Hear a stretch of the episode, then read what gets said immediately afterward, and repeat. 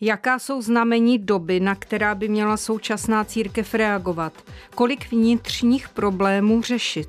Jak velké bariéry odstranit? Jak se naučit vnímat, naslouchat a respektovat? Jak prohloubit víru a vrátit se k prapodstatě církve jako živoucího společenství, kde jsou si lidé rovni? Jak oživit ty nejhodnotnější tradice a jak reagovat na nejsoudobější současnost? Tyto a další otázky si kladou lidé v katolické církvi, ti, kteří se vydali synodální cestou.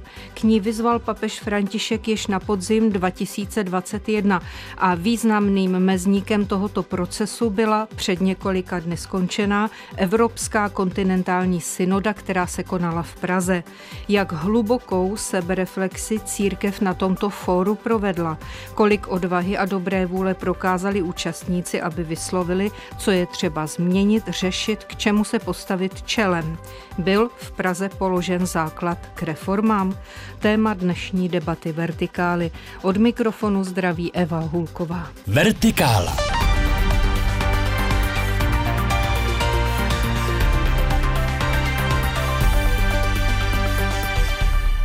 Tak tedy ve studiu vítám Kateřinu Koubovou, šéf redaktorku katolického týdeníku. Dobrý den, děkuji za váš čas. Dobrý den. Ve studiu Českého rozhlasu v Plzni je potom Petr Hruška, generální vikář plzeňské diecéze, jeden z online účastníků synody. Vítejte, pane Hruško, dobrý den. Dobrý den. Oba jste byli účastníky, jak řečeno, pan vikář Hruška online, oba jste Pražskou synodu sledovali kontinuálně víceméně. Nahlížíte, prosím vás, na její průběh výhradně racionálně a věcně, anebo jste si odnesli i dojmy a pocity a emoce třeba i, které jste nečekali? Dáma má přednost. Racionálně určitě, protože když pak z toho píšeme články, tak musí stát na nějakých argumentech, ale emočně to bych se naprosto podepsala, protože atmosféra byla úžasná i jiskřivá. Zejména my novináři jsme odchytávali lidi na chodbách a měli jsme rozhovory s mnoha zástupci lajíků, kněží a hnutí z několika zemí. A také jsme se ptali, jak probíhaly ty různé skupinky, na kterých jsme nebyli přítomní takže jsme to měli potom jako z druhé ruky, ale těch emocí si myslím, že tam bylo hodně a to možná bude umět spíš ještě druhý host popsat. Myslíte muž? No uvidíme, jak se s tím popasuje. Pane Hruško. Já jsem k tomu přišel trošku jako slepý k houslím. Na poslední chvíli mě zavolal kolega Mikulášek, jestli bych se neúčastnil té online skupiny nebo nepřipojil online a psal mi hodinu dopoledne, hodinu odpoledne, jinak pohoda. A pak, když jsem zjistil, jaká to je kláda, časová, náročná, tak jsem musel trošku zpočátku lavírovat mezi svými povinnostmi v Plzni ještě. Stalo se mi jednou asi druhý den, že jsem zároveň předsedal majetkové radě a zároveň na sluchátkách jsem měl náslech z pléna synody v Praze. A takže ty emoce byly v první řadě jako stresový zpočátku. Jo. Měl jsem hlavu jako škopek, jako spousta podnětů, spousta informací, teď ještě nějaké domácí práce. Ale to se potom sklidnilo. Já jsem si pak na to fakt udělal čas, abych mohl celý den tomu věnovat. A převážil to, co paní Kobová už trošku naznačila, úžas. Úžas na tou pestrostí názorů, zkušeností, podnětů, ať už v plénu nebo v těch malých skupinkách našich onlineových, nebo v těch referátech z těch živých skupinek. To, to je asi hlavní pocit, úžas a radost z toho, že jsem tam viděl i slyšel eh, hlavně biskupy, kteří naslouchali, kteří tam seděli jako učedníci mezi ostatními učedníky a, a naslouchali. Z toho jsem měl fakt velikou radost. K tomu pojmu naslouchání se ještě ráda eh, vrátím. Prosím, v této fázi našeho rozhovoru připomeňme alespoň ve stručnosti eh, tu cestu o nich témat a podnětů, které se nakonec tedy ocitly na jednání této kontinentální synody, úplně jako z dola, z farností, z těch spontánně vzniklých jednotlivých skupinek, jak se to rodilo a zbíhalo a taky by mě zajímalo, pokud máte informace, jestli tam byly i e, zprvu nějaké e, rozpaky, pochybnosti, možná nevíra ve smyslu plnost tady toho všeho, jestli to tak říkajíc drhlo, anebo jestli lidé okamžitě pochopili, oč papeži Františkovi jde. Paní Koubová. Hmm. Tak ono se říká, že je to historicky vlastně první výzva papeže, která se vztahuje i k, ke každé farnosti, aby, aby promluvila do církve až jako do těch nejhornějších pater. Takže vlastně celou dobu jde o ten proces společného putování a naslouchání a to se strašně špatně popisuje, jak to má probíhat. Takže nepochopení pramení už ze samotného slovu synoda. Eh, to, když dosud řeknu, tak spoustu lidí vůbec neví, o co jde. Um, takže se to i špatně vysvětluje. A my se snažíme třeba v eh, katolickém týdeníku eh, přinášet pak jako konkrétní věci, co to obnáší, kromě té úžasné metody, eh, kterou ta synoda probíhá, to znamená setkávání se v menších skupinkách, to, co už probíhalo, naslouchání si a reakce na to, co ten druhý řekl, ale až po určitém zvážení a spíš jako proměnění se do konstruktivní cesty. Takže je tam taková ta metoda, která je omezená minutově, která znamená, že nevypálím hned nějakou svoji odpověď a představu, což vlastně um, pomůže tomu takzvanému naslouchání. A obecně, teď jste položila tu otázku ze široka ještě. Uh, je, můžeme si to představit jako takovou mohutnou řeku, která doputovala do Prahy a poté, co se různé droboučké od potůčků až po větší říčky, jak si to slilo v jeden tok? Přesně a my jsme, my jsme právě sledovali postupně, jak se to slívá i do těch, eh, po té diecezní úrovni a v těch různých zemích. A pak jsme se dívali i na ty kontinentální přípravné dokumenty mezi různými kontinenty a v tom je jedna nádherná věc a to, že všude vlastně se řeší strašně podobné problémy. Jaká je role kněží dnes v církvi, role biskupů, role žen, role rodin, jak začlenit lidi rozvedené, znovu sezdané, jak eh, povzbudit, připoutat mládež, která dneska visí na sítích a eh, vlastně mm, v mnoha ohledech se už nepotkává ani s málem s živými spolužáky. Ještě, ještě se k těm tématům také dostaneme. Zeptám se pana eh, generálního vikáře Hrušky. Jak vy jste to viděl, tady ten proces, to putování těch témat z dola? Já tam možná přidám pár takových bodů, které jsem zachytil, když jsem ještě farařoval v Chebu. Vlastně první takový článek, který se toho týkal, jsem zachytil už v květnu 21, kdy vyšel na Vatican News eh, článek Nová forma biskupské synody biskupská synoda, možná jenom kratice, vlastně to nějaké periodické setkávání jednou za pár let eh, všech biskupů nebo zástupců biskupských konferencí v Římě s papežem a radí se o nějakých tématech. A ta nová forma, tam byla avizovaná, že právě chtějí, aby ta otázka, která teď bude položena v této současné synodě, šla až k tomu nejposlednějšímu věřícímu, aby jsme naslouchali takzvaně ze spoda, pokud se použije ten nešťastný obraz jakési pyramidy, kde papež je nahoře a ti věřící dole. Potom už se to rozběhlo trošku váhavě, nejasně pro nás. Ta metodika se asi vyvíjela taky za pochodu, ale když potom v září 21 byl vydán přípravný dokument této synody, tak už tam bylo jedna jasná otázka a deset okruhů tematických. A výzva setkavejte se ve farnostech v malých skupinkách a mluvte o tom. Právě tou metodou, jak říkala paní Koubová. Mm-hmm. Pro mě to bylo hodně těžké vysvětlit i lidem ve farnosti, že se setkáváme, abychom se bavili ne o konkrétních tématech, třeba ani o těch, které paní Koubová jmenovala už, ale abychom se bavili o tom, jak v církvi se nám daří být společně a sloužit společně. Jakási metakomunikace o tom, jak komunikujeme, jak spolupracujeme, jak se rozhoduje.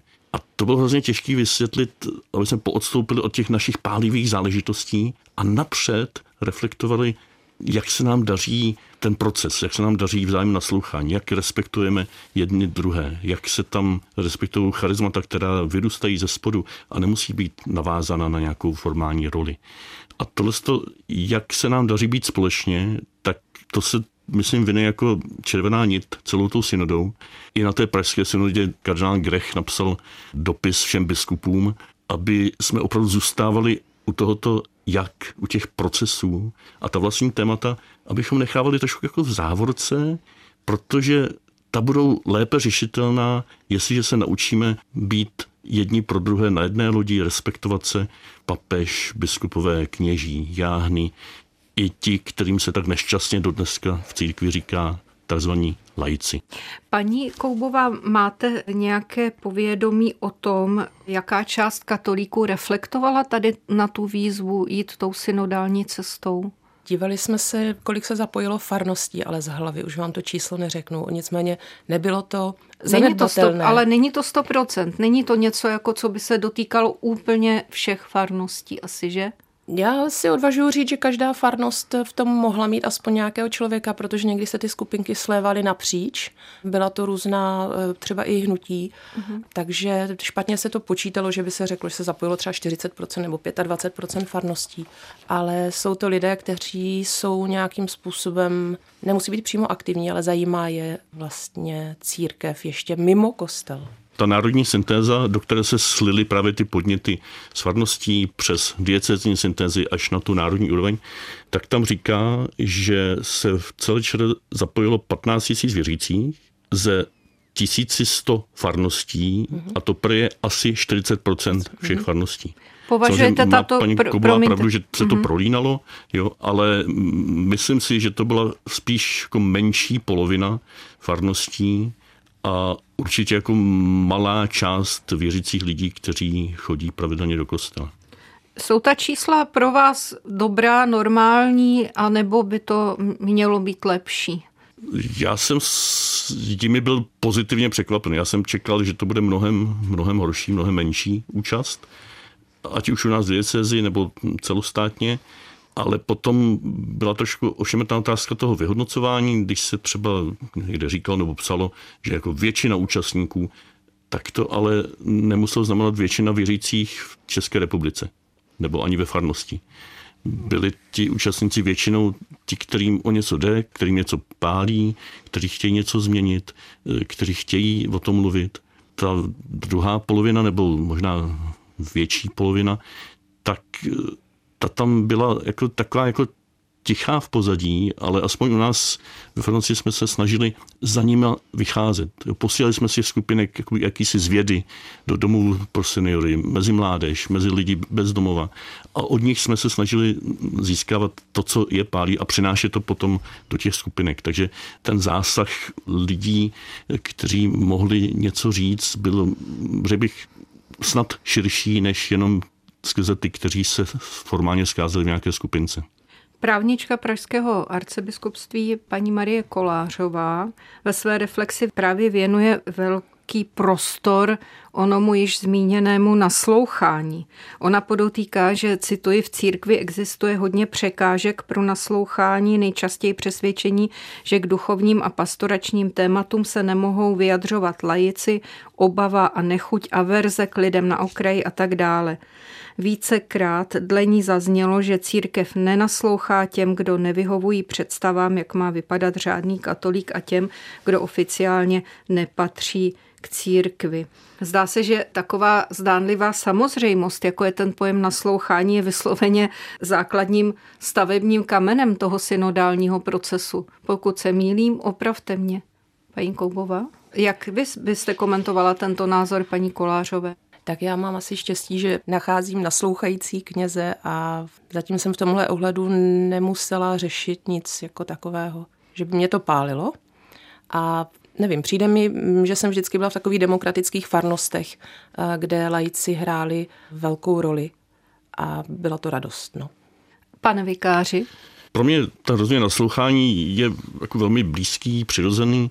Na druhou stranu, když jsem se setkával s lidmi, dokonce i ve farnosti, kde jsem působil v Chebu, z těch skupinek, kde jsem nebyl ve všech přítomný, v některých jsem se účastnil, většiny ne, tak ta světná vazba byla, oh, já jsem byl konečně slyšen.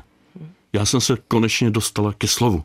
On to nezahltil jenom ten klasický mluvčí, který tam vždycky se ujme slova, a to nemusí vyfarář, pod čarou říkám, a ne, nepustí nikoho ke slovu. Nebo já jsem tam něco řekl a oni mi to hned nevyvraceli. A tady ten úžas nad tím, že kdo chtěl, tak mohl být slyšen, tak jako reference mi vracel ze všech možných stran. A myslím si, že to zaznívalo i na tom pražském shromáždění, že tito lidé udělali už jakožto delegáti, jakožto zkušení e, vyslanci svých národů, tak udělali tuto zkušenost na té evropské úrovni že tam byli slyšení, že tam nebyli okřikováni a že to měli prostor říct to, co měli na srdci. Tak já jsem za to ohromně vděčný a kdyby jenom u toho zůstalo, tak to byl už, myslím, veliký posun u nás v církvi jako v celku. Tak to říká Petr Hruška, generální vikář plzeňské dieceze, který je spolu s Kateřinou Koubovou, šef-redaktorkou katolického týdeníku, hostem této debaty Vertikály, jste na vlnách Českého rozhlasu Plus. Posloucháte Vertikálu. Aktuality, reportáže a rozhovory z duchovního světa, doplněné debatou o věcech mezi nebem a zemí. Poslechnout si je můžete také na webu plus.rozhlas.cz, v aplikaci Můj rozhlas a v dalších podcastových aplikacích. Papež František už dlouho varuje před klerikalismem. Já bych řekla, že on tento pojem de facto znovu oživil, tak aby bylo zřejmé tedy, že jeho obsah má silné znamenko mínus a nyní už slyšíme, že synodální cesta je cestou boje proti klerikalismu. Je to tak v pořádku? Jsou to pojmy podle vašeho názoru, kterým lidé opravdu rozumějí, když s nimi operují? Pane Hruško. Možná těm pojmům úplně nerozumí na první dobrou, ale té skutečnosti se obávám, že rozumí hodně lidí v církvi. Já ji chápu jako strukturálně, ale často i osobnostně podpořenou pozici kněze nebo biskupa v církvi, která nedává dostatečný prostor ostatním nebo nerespektuje, že boží lid, všichni věřící, jsou tím nejzákladnějším základem e, společné cesty. Ne papež, ne biskup, ne, ne kněz. A bohužel se dneska ještě stává i v praktických vztazích ve farnosti nebo na oficiální rovině, že i lidé sami jakoby předem stáhnou křídla, předem zmlknou, protože do toho přece my nemůžeme mluvit. Myslíte, že ta pražská kontinentální synoda v tomto smyslu jako nastaví nebo nastavila tedy jiný jako kurz, že se to malinko někam pohne? Že to dolehne až zase zpátky do těch farností, tento nový nebo smysluplnější styl? Já doufám, že už v těch farnostech jsme si na to šáhli, že to je možné, že to nemusí vyvolat nutně chaos nebo jako bezzákonnost nebo bezbřehost nějakých postojů. A takže já bych tu pražskou synodu spíš viděl jako plot toho, co už se děje ve farnostech, kde se vracíme k běžnému potkávání se člověka s člověkem, obnaženému nebo očištěnému od takového toho nezdravého nánosu funkcí, rolí a tabuizovaných témat.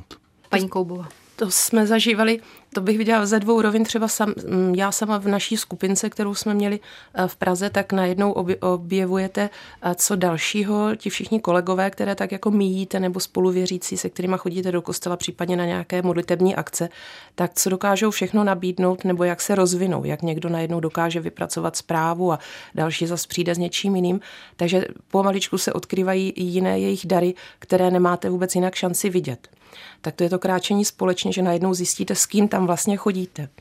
No a pak, když se snažíme v novinách být velice konkrétní, co se týká dopadů synody, tak eh, jako konkrétní už nám všude zmiňují, eh, že se rozvinul zájem o farní rady. Ten najednou nám došlo, že v mnoha oblastech nejsou, jak ekonomické, tak pastorační. Vlastně takový okruh eh, kolem kněze, který bude rozpohybuje tu farnost nebo ji oživí. A sama jsem byla nedávno na návštěvě v jedné moravské farnosti, kterou ještě před dvěma lety vedl jeden kněz velice a teď bych řekla to, to nešťastné slovo klerikálně, čili rozhodoval úplně o všem a nikdo další se nedostal ke slovu. A za ty dva roky, co se tam vyměnilo to vedení, tak se rozvinulo strašně moc aktivit, debat, manželských večerů, příprav pro snoubence a to všechno dělají lajkové. Když se podíváme na ta témata, sice pan vikář Hruška říkal, že celá ta synoda je dle jeho názoru hlavně o tom takovém jakoby poodstoupení a stylu komunikace a tak dále, že ne se úplně nořit do těch témat, ale přesto, jestli dovolíte, tak když se podíváme na ta základní témata, která jako rezonují rozhodovací mechanismy, zapojení lajků, postavení žen v církvi, které je vnímáno většinou jako nerovnoprávné, mocenské a sexuální zneužívání, nepřijetí lidí s menšinovou sexuální orientací, neschopnost dialogu se sekulárním světem, napětí mezi zastánci různých podob liturgie, Alespoň takto tento výčet uvádí Salesián Michael Martinek. Zeptám se, prosím, která z těchto témat považujete za jaksi nejnaléhavější k řešení? Jenom připomenu, že nám zbývá už jenom asi pět minut. Pane Hruško.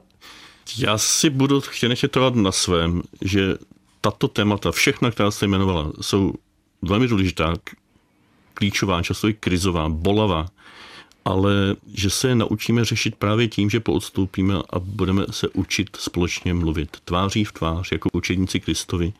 Budeme se učit tomu přizpůsobovat také struktury, třeba formu setkávání z pastočních hrad, diecezní pastoční rady. Možná se tomu bude muset přizpůsobit i církevní právo. Toto si myslím, že vytvoří podhoubí, kde budou potom tato témata eh, ne ani tak jenom diskutovatelná, ale rozlišovatelná. To je termín synody velmi centrální, duchovní rozlišování, kde zveme boží pohled, respektujeme pohled druhých a hledáme společnou cestu. Ale když ten styl se nenaučíme, tak se budeme o ty témata pořád hádat. Každopádně je evidentní, že je to otázka určitého času, že si to vezme nějaký čas, že? Určitě, určitě. Jak papež František zase pozbuzuje, započněme procesy, jo, zasévejme to malé, aby to začalo zrát a nechtějme hned obsadit prostory a mít to všechno hotové rychle. Paní Koubová. Ono na té synodě byli taky zastánci různých až některých třeba extrémních postojů a co se tam potvrdilo, že je nutno, aby ten člověk to mohl vyslovit, když si to tak myslí, ale že musíme mít na vědomí, že jsme jedna rodina.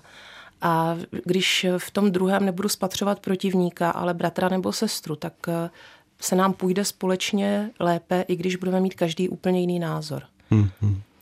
A to třeba říkala eh, prezidentka hnutí Fokoláre, která pochází z Izraele a hodně pracuje pro smíření Arabů a Izraelců. Ona je sama palestinská křesťanka. A takže s tím má velkou zkušenost. Ona říkala, když vidím v tom druhém protivníka, tak u nás je to otázka života a smrti, války a míru. Co myslíte, oč jde papeži Františkovi, který dal impuls tady k tomu všemu? Je to skutečně takový vizionář, že on opravdu vnímá, že církev potřebuje v jistém smyslu obrodit? Pan Hruška Slyším, že se tam nadechujete v Plzni. Ano, ano, ano. Asi si dovolím ocitovat jeden kratičký úryvek z přípravného dokumentu synody, kde se říká, a myslím, že to je vize papeže Františka. Cílem synody není vyprodukovat dokumenty, nýbrž dát sklíčit snům, prohloubit proroctví a vize, přinést novou naději, rozvojnit důvěru, obvázat rány, navázat vztahy, dát zazářit naděje plnému úsvitu, učit se jedni od druhých a vytvořit prostor pro růst hojné inspirace. To si myslím, že o toto jde papeži Františkovi. Vidíte, to jsou ty emoce, o kterých jsme mluvili na začátku tady toho rozhovoru. To padá do srdce, tady ta slova, která citoval pan vikář Hruška. Mm-hmm. A je to tak, že papež vychází z toho, že každý člověk má dynamiku a putuje, naš, náš život je cesta a vlastně vybízí, ať putujeme společně. Myslíte si, že tady ta pražská kontinentální synoda, že se dá říci, že byla úspěšná, že nesklamala v tom očekávání? Já vám to nepodsouvám, jenom se prostě ptám.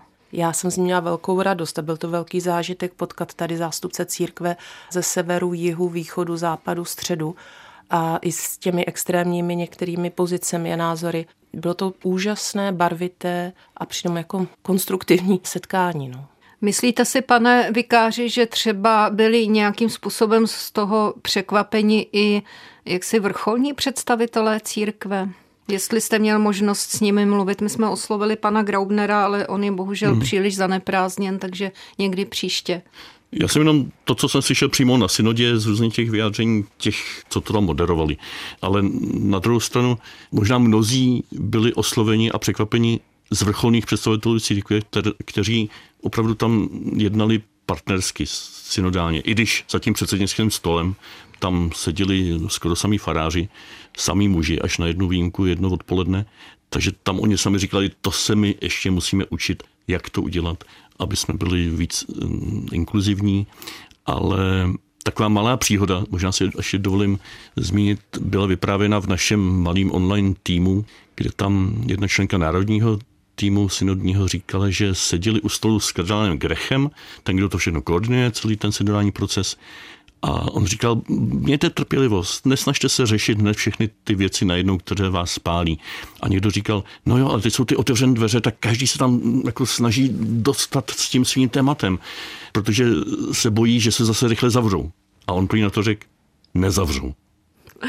Pěkné, hezká tečka za touto diskusí, za kterou chci moc poděkovat eh, Kateřině Koubové, šéf-redaktorce katolického týdeníku. Díky, že jste tu byla někdy zase nashledanou. Děkuji za pozvání. A do Plzně zdravím generálního vikáře eh, Petra Hrušku a moc děkuji za váš čas. Díky, nashledanou. Taky díky a hezký den. To byla debata Vertikály. Eva Hulková přeje dobrý poslech dalších pořadů Českého rozhlasu Plus.